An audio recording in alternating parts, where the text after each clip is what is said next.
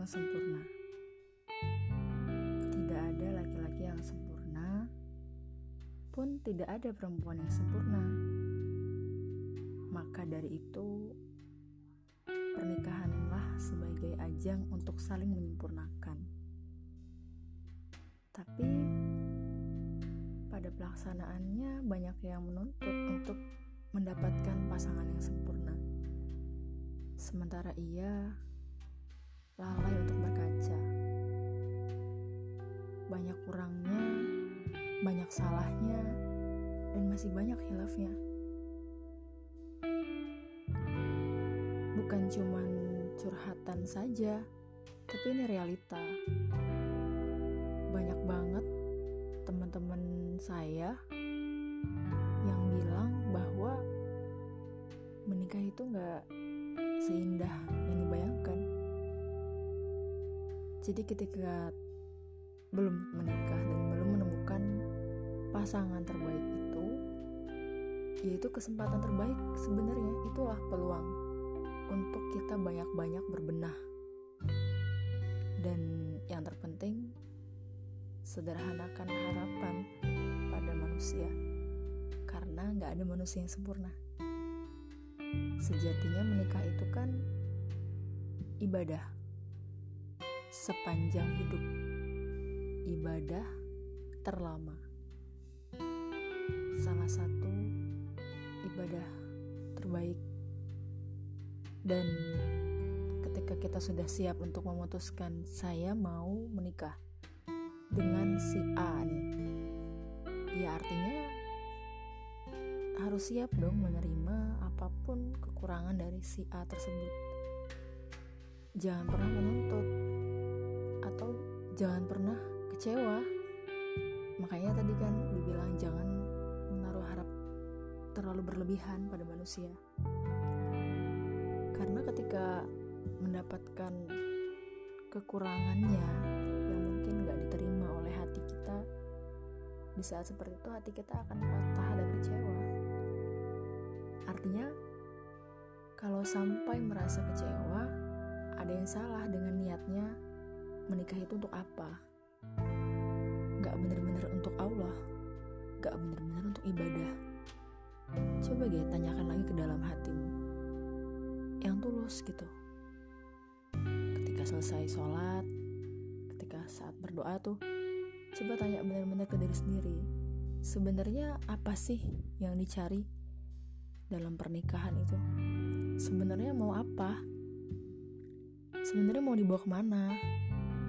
Dan maunya itu mendapatkan pasangan yang seperti apa? Dan balikin lagi ke diri sendiri. Apakah saya sudah seperti itu? Apakah saya sudah siap menjadi begitu? Atau lempar lagi ke diri sendiri. Gimana kalau ternyata si pasangan saya ini mendapati kekurangan saya? Muhasabah diri, introspeksi, semua kejelekan-kejelekan diri, semua kekurangan-kekurangan diri, tanyakan kembali ke diri sendiri. Kira-kira dia siap gak ya nerima saya yang begini? Nerima saya yang begitu? Kadang-kadang manusia itu sulit mengakui kesalahan dan kekurangan dirinya sendiri karena termakan ego kalah sama hawa nafsu untuk mendapatkan kelebihan dan fokusnya itu hanya di lebih-lebihnya aja. Coba dia diposisikan itu diri kita sebagai si dia. Nah anggap diri kita tuh dia. Terus ngaca tuh ngelihat ngelihat diri kita dari mulai ujung rambut sampai ujung kaki. Dari mulai fisik dari luar sampai dalam hati. Sifat karakter kebiasaan habit. Itu semua coba kalau aku jadi dia sih aku ngeliat diri aku nih ih gembel banget. Misal nih misal. Males mandi. Ih gak mau aku ya.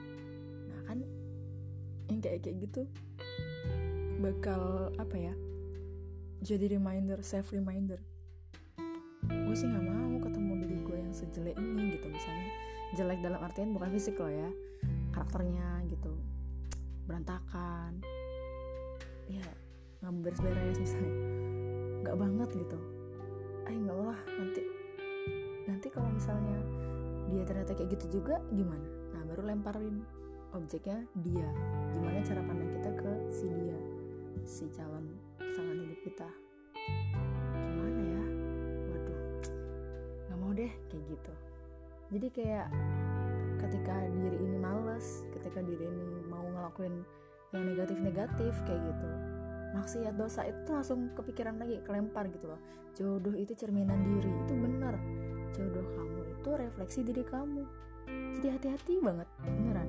Semua yang kita lakukan semua yang kita ucapkan semua yang kita tulis semua habit kita kebiasaan kita bahkan pola pikir itu bakal bakal bener-bener sama. Nggak sama 100% identik ya. Maksudnya ya mirip-mirip gitulah nggak jauh-jauh beda. Ya contoh aja nggak usah jauh-jauh. Kita lihat orang tua kita sendiri. Bapak saya itu kayak gini oh ibu saya kayak gini. Ya makanya mereka jodoh nikah. Nah, kayak orang tua saya sih sama-sama keras gitu. Ya begitu ya. Hmm, ternyata jodoh itu cerminan diri kayak gitu. Jadi ketika diri ini mau negatif itu tuh langsung ngerem. Aduh gue nggak mau gue nggak mau males nanti jodoh gue males. Ya ogah ogah ogah kayak gitu berlaku semua entah itu perempuan atau laki-laki. Dan yang paling terpenting sih indikator untuk menakarnya seperti apa baik buruknya itu ya seberapa dekat dia dengan Allah. Uh, sorry seberapa dekat kita dengan Allah. Nah ini nih kebanyakan kita itu terlalu fokus mencari bukannya menjadi. Sering kan dengar jangan pernah mencari tapi sibuklah menjadi. Karena kalau kita sibuk nyari ya nggak bakal dapet. Ya kalaupun ada nih ketemu yang kita cari yang terbaik nih yang bagus banget yang sempurna. Ya dia juga nggak mau lah sama kita yang nggak menjadi baik dan nggak menjadi sempurna misalnya gitu. Lucu aja sih kadang uh, bercanda bercandaan ya tapi bercandanya juga serius. Teman-teman saya itu banyak yang dari kalangan yang dulunya memang punya masa lalu yang kelam. Jadi saya memang nggak pernah membatasi pertemanan ya. Circle teman-teman saya itu beragam. Ada yang bejat banget ada yang soleha banget masya allah. Dan itu semua teman baik. Saya masih berkomunikasi. Siaroh silaturahim. Karena bisa diambil dari mereka. Ada banyak ilmu. Dan mana tahu kan jadi wasilah perpanjangan hidayah lah insya Allah jadi ada yang memang uh, tukang dugem pakai ganja. Itu pun mereka sadar. Ya juga nggak mungkin lah kayak gini terus-terusan. Terus nanti kalau mau nikah carinya gimana? Aku cari yang solehah lah. Nah senakal-nakalnya orang itu tetap mengharapkan dapat pasangan yang terbaik. Seenggak baik gak baiknya orang tuh tetap bakal pengen dapetin yang baik. Kenapa? Karena dia mau punya anak yang baik-baik gak mau kayak dia. Karena dia sudah merasakan kepahitan hidup sebelumnya. Karena sudah dia sudah menghabiskan waktunya di masa mudanya ini untuk hal-hal yang gak baik. Jadi dia kebanyakan ya kebanyakan orang yang hanya bisa mungkin hanya bisa menasehati hanya bisa sharing motivasi tapi nggak terjun langsung ke dalam kehidupan mereka nggak masuk loh ke dalam hidupnya. Nggak berinteraksi langsung nggak bener-bener duduk bareng ngobrol makan. Bahkan setiap hari melakukan interaksi bareng mereka itu nggak bener-bener tahu betapa beratnya loh buat mereka ngejalanin hidup yang kayak gitu. Mereka juga terpaksa mereka juga nggak mau kayak gitu terus menerus dan mereka itu sadar ada di lingkungan itu nggak baik untuk masa depan dia. Nah apalagi yang nggak ada di bidang itu nggak ada di circle nggak baik itu pasti kan lebih pengen banget dapetin yang terbaik kan. Tapi kenapa masih ada orang yang uh, berpikirannya begini? Saya juga dulu pernah berpikir gitu sih. Kalau di Al-Quran ya surat An-Nur ya? Ayat 6 laki-laki yang baik hanya untuk perempuan baik perempuan buruk untuk laki-laki yang buruk kayak gitu kan. Tapi kenyataannya kok masih ada sih? Dia udah baik nih. Eh dapat pasangannya gak baik. Gimana tuh? Gak adil dong. Jangan ya mikirnya kayak gitu. Semua udah menjadi kodarullah dari Allah. Ada hikmahnya. Ketika dia sudah baik tapi dapetin yang gak baik itu artinya ujian buat dia. Bisa nggak dia ini bersabar dan istiqomah pada kebaikan yang dia lakukan selama ini sehingga membuat pasangannya tuh berubah jadi baik. Dan itu jadi ladang pahala banget buat dia. Bayangin loh seumur hidup masya allah banget gak sih? Masya allah banget lah itu indah kisahnya. Hijrahnya karena istrinya. Ya kayak bapak saya ketemu ibu saya mantan preman tatanya sebadan masya allah berubah gitu kan karena istrinya. Dan itu sesuatu yang gak mudah tahunan bahkan puluhan tahun dakwahinnya seumur hidup loh. Dan itu harus benar-benar siap siap banget. Ya masya allah ibu saya tuh luar banget hatinya. Semoga Allah berkahi nah lain dengan orang yang sama-sama sudah baik itu sebenarnya ujian juga buat mereka. Ujian apakah mereka itu bisa istiqomah nggak? Bersyukur dengan yang sudah Allah berikan. Kebanyakan yang saya lihat sih teman-teman saya. Masya Allah ya sudah sama-sama baik soleh soleha menikah yang tadinya sih sama-sama kajian bareng datang di majelis ilmu bareng sering masih rajin. Setelah menikah tuh malah nggak datang. Udah gitu disibukkan dengan kehidupan barunya hingga mengurangi intensitas untuk beribadah. Gitu. Itu kan ada yang salah. Jadi sebenarnya nikahnya apa tujuannya? Balik lagi tadi. Apakah ya itu faktornya banyak ya. Ada yang karena memang hijrahnya itu hanya untuk dapetin jodoh bukan karena pengen dapetin ridho Allah. Ya sudah. Nah Allah sendiri. Sudah sudah dapetin jodoh Allah pasti kan cemburu ngelihatnya. Mungkin dicabut nikmatnya. Ya dan dan yang seperti itu ujian yang berat banget malah. Ya karena untuk mengejar sesuatu itu lebih mudah daripada mempertahankan. Mengejar hidayah itu mudah. Mudah banget lah. Tapi mempertahankan hidayah itu ada di dalam hati untuk terus istiqomah beribadah setiap hari menuntut ilmu menjaga izah dan lain-lain. Itu susah gak mudah dan gak, gak semua orang mau ngelakuin itu. Dan ujian banget ketika dapetin yang sama-sama baik. Ujian. Bisa jadi dia kufur sama nikmatnya Allah berikan. Semoga kita terhindar dari yang seperti itu. Nah gimana kalau dua-duanya sama-sama nggak baik? Nah ini ujian banget. Banyak-banyak berdoa aja lah. Ya karena kita yang mana. Perluas pergaulan. Yang saya temukan itu banyak orang-orang yang sudah mungkin berada di circle yang baik itu nggak mau lagi berteman dengan circle yang masih belum baik. Itu salah salah banget banget salah banget. Jangan kayak gitulah. Mereka itu butuh ya butuh banget dibantu. Ya, siapa lagi? Kalau bukan teman-temannya saya pun masih merasa butuh teman-teman baik saya. Karena saya masih gak baik. Saya masih ya apa adanya saya begini proses hijrah itu setiap orang berbeda. Ada step by stepnya dan gak mungkin langsung jadi sempurna. Gak ada yang bisa seperti itu. Gak akan pernah ada. Dan ya saya juga ngaca. Saya sadar diri. Saya nggak minta sempurna saya nggak berharap mendapatkan yang sempurna itu.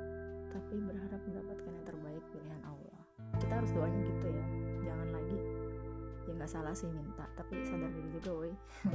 Ngaca lo itu masih gembel. Maksudnya imannya mungkin. Kan harus di upgrade setiap hari. Ada yang namanya blind spot. Kita nggak bisa ngelihat diri kita nih kurangnya apa sih? Di sebelah mana sih? Gitu. Orang lain yang bisa melihat dan mungkin bahkan itu calon pasangan kita yang bisa ngelihat. Dan kita jangan menuntut kok dia kayak gitu sih? Nggak nyangka gue. Ternyata kayak gitu misalnya. Ketika mendapatkan satu hal yang negatif nih tentang dia. Balik lagi tapi tujuan juga kan nikah karena Allah. Ketika menikah kita harus saling menyempurnakan kurangnya kita. Ketika menikah harus saling belajar dan mengajarkan. Ketika menikah harus saling membenarkan apa yang salah dan kurang. Ya terima. Kalau emang niatnya karena Allah ya. Tapi kalau mungkin masih yang lain niatnya ya mungkin aja sih.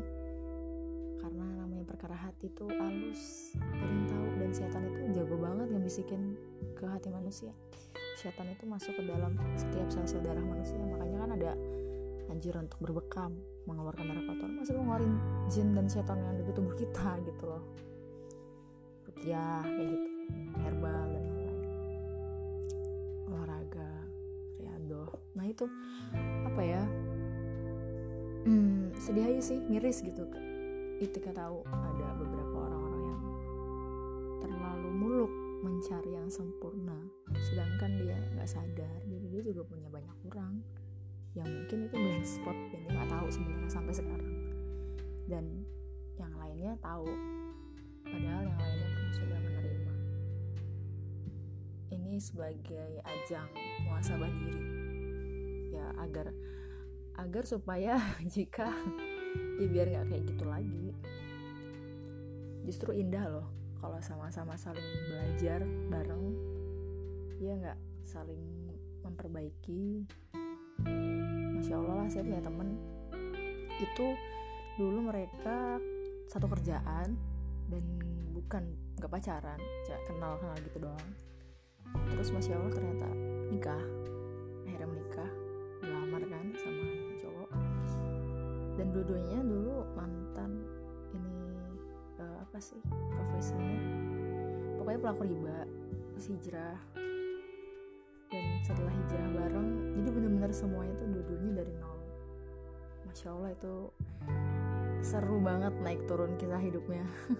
Dari mulai teman-teman deket yang menghina yang nyerang sampai keluarganya.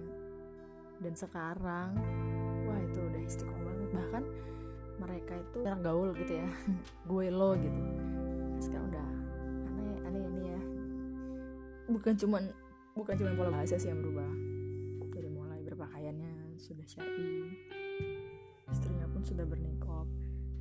Pokoknya kalau orang ngeliat mereka yang sekarang kalau kita ketemu mereka sekarang itu nyangka itu mereka tuh kayak dari pondok mana gitu. Ternyata waktu ngobrol-ngobrol dulunya tuh nggak kayak gitu.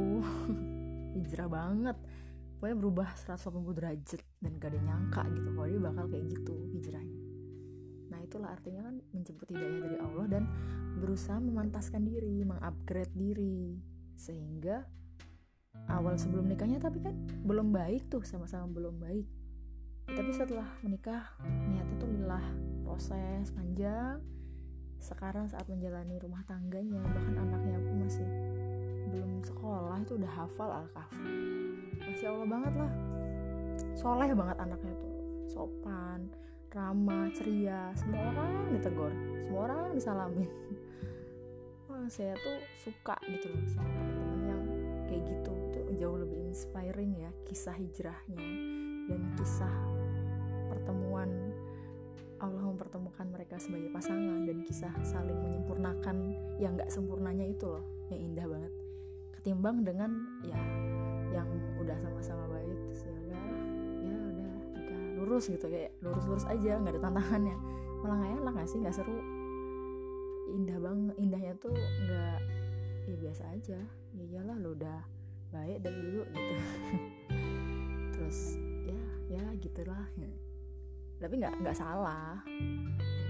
Memang kodarullahnya begitu dan harus disyukuri. Dan itu berat ujiannya buat dia. Ujian apakah akan kufur nikmat atau tidak bener nggak? Ujian apakah bisa menjaga atau tidak? Ujian dari ain pandangan ain orang-orang enak ya dia. Wah dari dulu udah ini bapaknya ini segala macam lancar usahanya. Ya orang kaya ini nggak seru gitu. Dan cenderung serem malah takut kena ain. Ya tapi nggak boleh menolak dengan apa pun yang sudah Allah berikan. Syukuri. Semoga ini nggak sengaja juga sih tiba-tiba kepikiran pengen ngomongin ini apa gini. Di tengah-tengah gelombang menuju pusing mencari pasangan. Jangan sibuk mencari tapi sibuklah menjadi. Perbaiki diri muasabah diri. Upgrade terus berdoa sama Allah. Minta diberi kemudahan dan kemampuan untuk terus mengupgrade diri. Mengupgrade ilmu mengupgrade iman mengupgrade takwa taat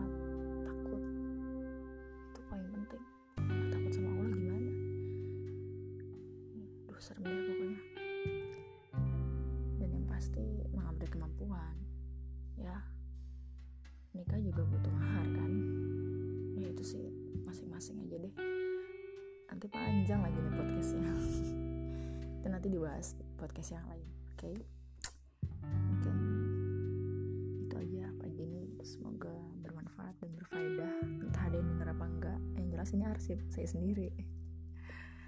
Ah, wassalamualaikum warahmatullahi wabarakatuh. Tadi nggak dibuka ya? Ya udahlah ya. Jangan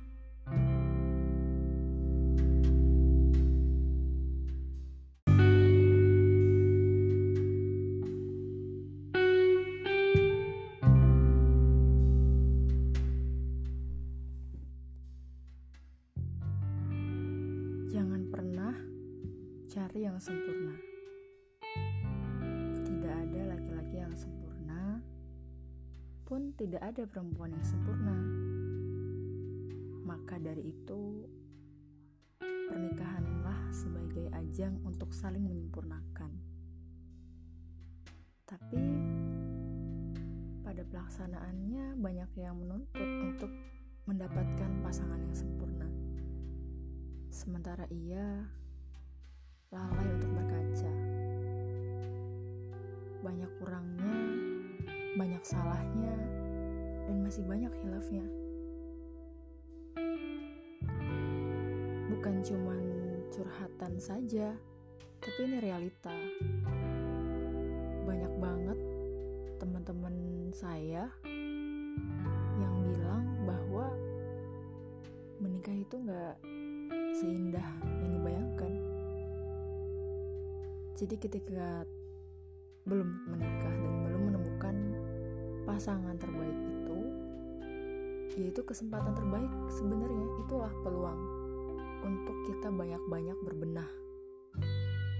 Dan yang terpenting, sederhanakan harapan pada manusia, karena nggak ada manusia yang sempurna.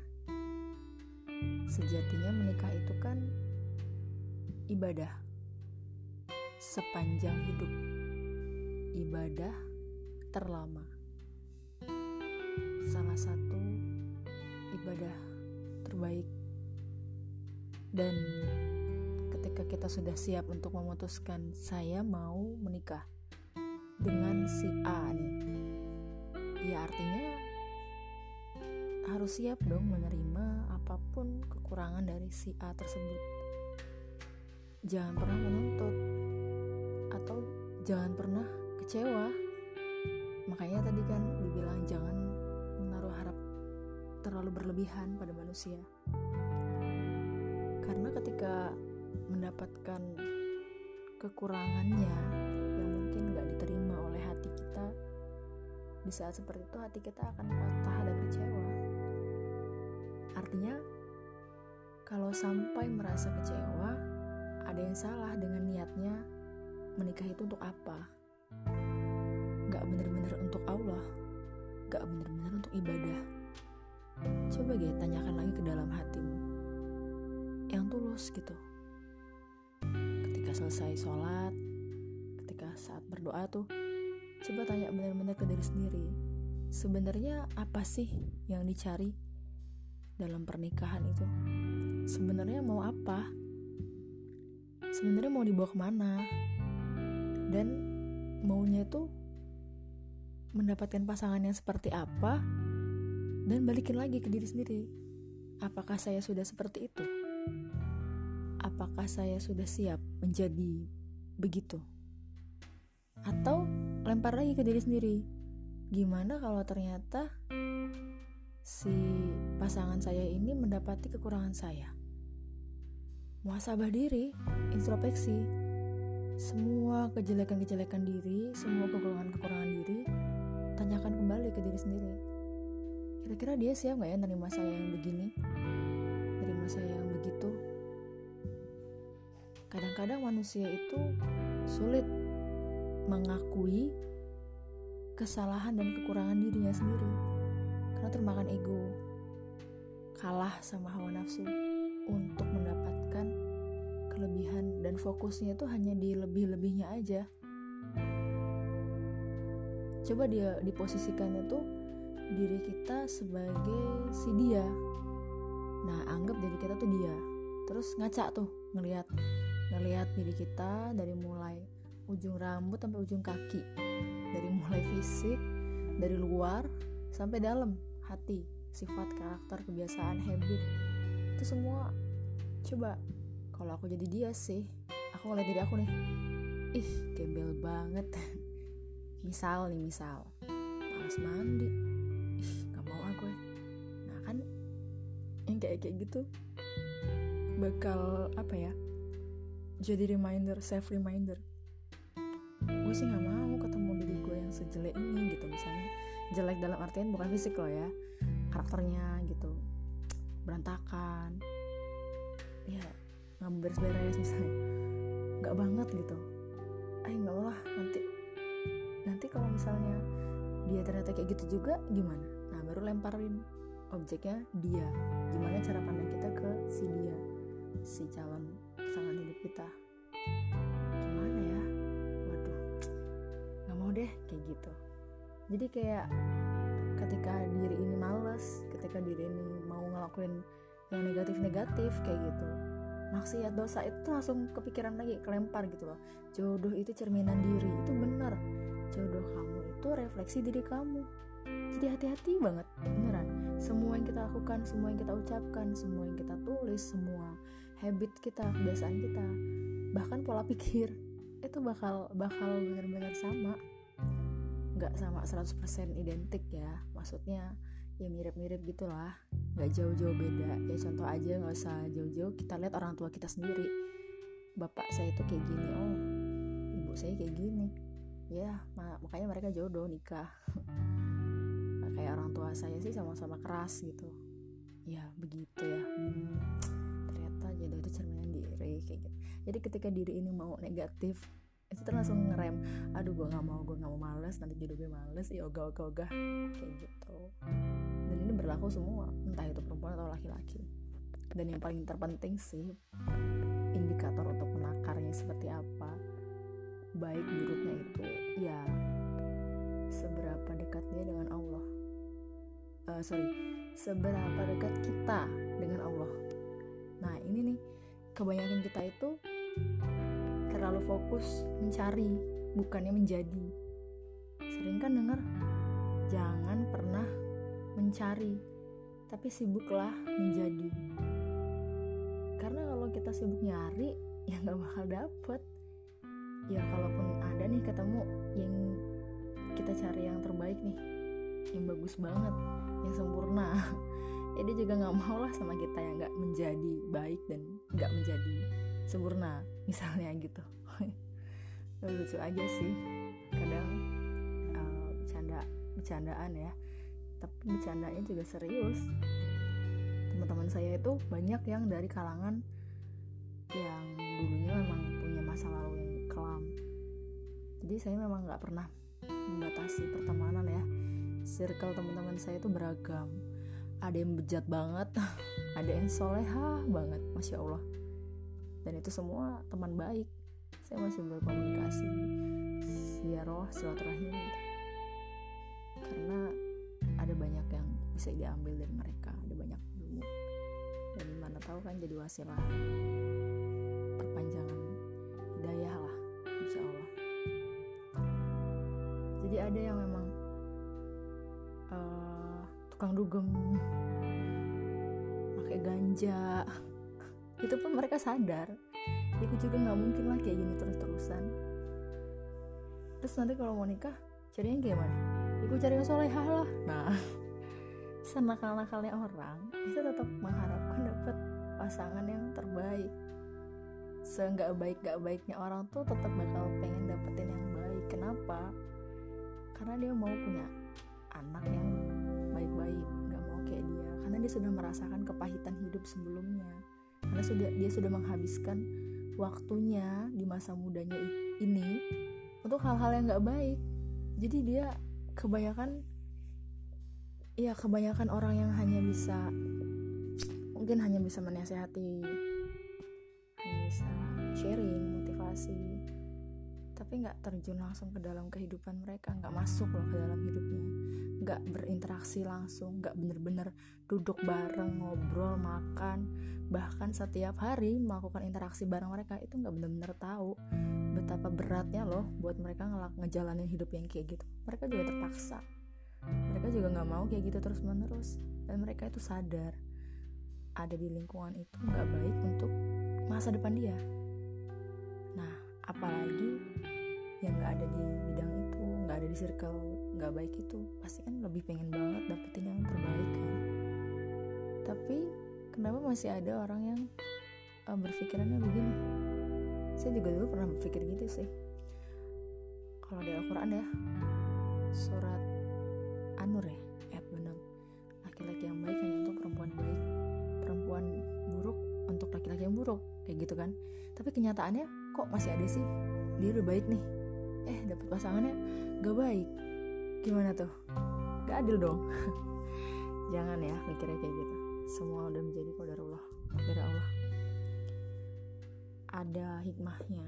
Ketika dia sudah baik tapi dapetin yang gak baik itu artinya ujian buat dia. Bisa nggak dia ini bersabar dan istiqomah pada kebaikan yang dia lakukan selama ini sehingga membuat pasangannya tuh berubah jadi baik dan itu jadi ladang pahala banget buat dia. Bayangin loh seumur hidup masya allah banget gak sih? Masya allah banget lah itu indah kisahnya. Hijrahnya karena istrinya. Ya kayak bapak saya ketemu ibu saya. Mantan preman tatonya sebadan masya allah berubah gitu kan. Karena istrinya. Dan itu sesuatu yang gak mudah tahunan bahkan puluhan tahun dakwahinnya seumur hidup loh. Dan itu harus benar-benar siap siap banget. Ya masya allah ibu saya tuh buat banget hatinya. Semoga ulang berkahi nah lain dengan orang yang sama-sama sudah baik. Itu sebenarnya ujian juga buat mereka. Ujian apakah mereka itu bisa istiqomah nggak? Bersyukur dengan yang sudah Allah berikan. Kebanyakan yang saya lihat sih teman-teman saya. Masya Allah ya sudah sama-sama baik soleh soleha menikah yang tadinya sih sama-sama kajian bareng datang di majelis ilmu bareng sering masih rajin. Setelah menikah tuh malah nggak datang. Udah gitu disibukkan dengan kehidupan barunya hingga mengurangi intensitas untuk beribadah. Gitu itu kan ada yang salah jadi sebenarnya nikahnya apa tujuannya? Balik lagi tadi. Apakah ya itu faktornya banyak ya. Ada yang karena memang hijrahnya itu hanya untuk dapetin jodoh bukan karena pengen dapetin ridho Allah ya sudah. Ya Allah sendiri sudah sudah dapetin jodoh Allah pasti kan cemburu ngelihatnya. Mungkin dicabut nikmatnya. Ya dan dan yang seperti itu ujian yang berat banget malah. Ya karena untuk mengejar sesuatu itu lebih mudah daripada mempertahankan. Mengejar hidayah itu mudah. Mudah banget lah. Tapi mempertahankan hidayah itu ada di dalam hati untuk terus istiqomah beribadah setiap hari menuntut ilmu menjaga izah dan lain-lain. Itu susah. Gak mudah. Dan gak, gak semua orang mau ngelakuin itu. Dan ujian banget ketika dapetin yang sama-sama baik. Ujian. Bisa jadi. Dia kufur sama nikmatnya Allah berikan. Semoga kita terhindar dari yang seperti itu. Nah gimana kalau dua-duanya sama-sama nggak baik? Nah ini ujian banget. Banyak-banyak berdoa aja lah. Ya karena hidayah nggak ada yang tahu datangnya tuh lewat teman kita yang mana. Perluas pergaulan. Yang saya temukan itu banyak orang-orang yang sudah mungkin berada di circle yang baik itu nggak mau lagi berteman dengan circle yang masih belum baik itu salah salah banget banget salah banget. Jangan kayak gitulah. Mereka itu butuh ya butuh banget dibantu. Ya, siapa lagi? Kalau bukan teman-temannya yang kenal saya pun masih merasa butuh teman-teman baik saya. Karena saya masih gak baik. Saya masih apa adanya saya begini proses hijrah itu setiap orang berbeda. Ada step by stepnya dan gak mungkin langsung jadi sempurna. Gak ada yang bisa seperti itu. Gak akan pernah ada. Dan ya saya juga ngaca. Saya sadar diri. Saya nggak minta ke Allah yang sempurna. Saya nggak berharap tapi berharap mendapatkan yang terbaik pilihan Allah. Kita harus doanya gitu ya. Jangan lagi ya nggak salah sih minta tapi sadar diri juga woi. Ngaca lo itu masih gembel. Maksudnya imannya mungkin. Kan harus di-upgrade setiap hari. Ada yang namanya blind spot. Kita nggak bisa ngelihat diri kita nih kurangnya apa sih? Di sebelah mana sih? Gitu. Orang lain yang bisa melihat. Dan mungkin bahkan itu calon pasangan kita yang bisa ngelihat. Dan kita jangan menuntut kok dia kayak gitu sih? Nggak nyangka gue. Ternyata kayak gitu misalnya ketika mendapatkan satu hal yang negatif nih tentang dia. Balik lagi tapi tujuan juga kan nikah karena Allah. Ketika menikah kita harus saling menyempurnakan kurangnya kita. Ketika menikah harus saling belajar dan mengajarkan. Ketika menikah harus saling membenarkan apa yang salah dan kurang. Ya terima. Kalau emang niatnya karena Allah masih yang lain niatnya ya mungkin aja sih. Karena namanya perkara hati itu halus ada tahu. Dan setan itu jago banget ngebisikin ke hati manusia. Setan itu masuk ke dalam setiap sel-sel darah manusia. Makanya kan ada anjuran untuk berbekam mengeluarkan darah kotor. Masih mau ngeluarin jin dan setan yang ada di tubuh kita gitu loh. Rukiah kayak gitu. Herbal dan lain-lain. Olahraga riado nah itu apa ya? Hmm, sedih aja sih miris gitu. Ketika tahu ada beberapa orang-orang yang terlalu muluk mencari yang sempurna sedangkan dia nggak sadar diri dia juga punya banyak kurang yang mungkin itu blind spot yang dia nggak tahu sebenarnya sampai sekarang. Dan yang lainnya tahu padahal yang lainnya pun sudah menerima. Ini sebagai ajang muasabah diri ya agar agar supaya jika ya biar nggak kayak gitu lagi. Justru indah loh kalau sama-sama saling belajar bareng ya nggak saling memperbaiki. Masya allah lah saya punya temen. Itu dulu mereka satu kerjaan dan bukan nggak pacaran kenal kenal gitu doang. Terus masya allah ternyata nikah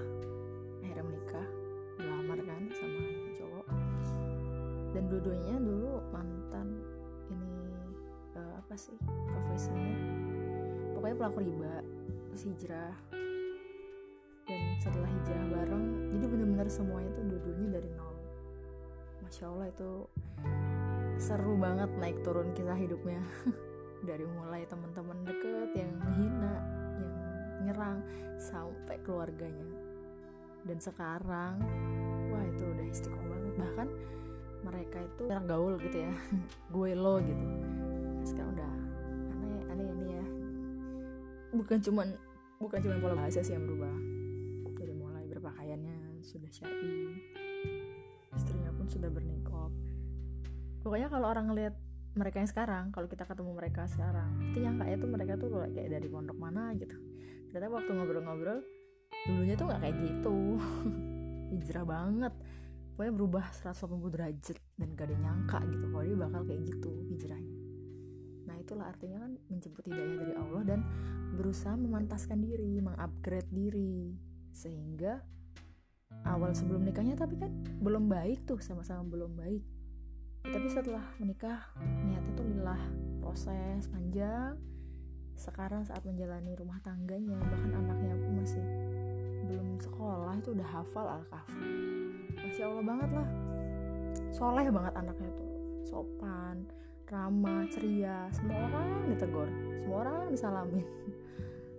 Wah, saya tuh suka gitu loh sama teman-teman yang kayak gitu. Itu jauh lebih inspiring ya kisah hijrahnya dan kisah pertemuan. Allah mempertemukan mereka sebagai pasangan dan kisah saling menyempurnakan yang gak sempurnanya itu loh yang indah banget ketimbang dengan ya yang udah sama-sama baik terus ya udah ya udah udah lurus gitu kayak lurus-lurus aja nggak ada tantangannya. Malah nggak enak gak sih? Nggak seru. Indah banget indahnya tuh nggak ya biasa aja. Ya iyalah lo udah baik dari dulu gitu. Terus ya ya gitulah. Tapi nggak nggak salah. Memang kodarullahnya begitu dan harus disyukuri. Dan itu berat ujiannya buat dia ujian apakah akan kufur nikmat atau tidak bener nggak? Ujian apakah bisa menjaga atau tidak? Ujian dari ain pandangan ain orang-orang enak ya dia. Wah dari dulu udah ini bapaknya ini. Wah segala macam lancar usahanya. Ya orang kaya ini nggak seru gitu. Dan cenderung serem malah takut kena ain. Ya tapi nggak boleh menolak dengan apa pun yang sudah Allah berikan. Syukuri nggak sengaja juga sih tiba-tiba kepikiran pengen ngomongin ini apa gini.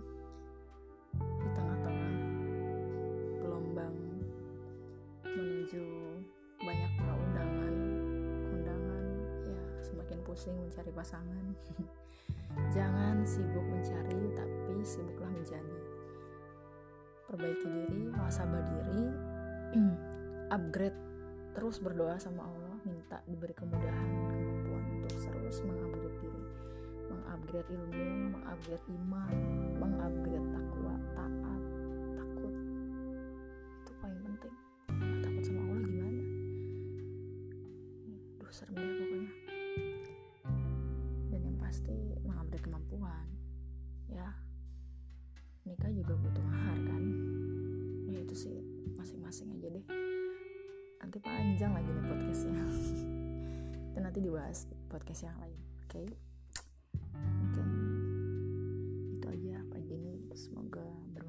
dan berfaedah entah ada yang denger apa enggak. Yang jelas ini arsip saya sendiri. Ah, wassalamualaikum warahmatullahi wabarakatuh. Tadi nggak dibuka ya? Ya udahlah ya. thank you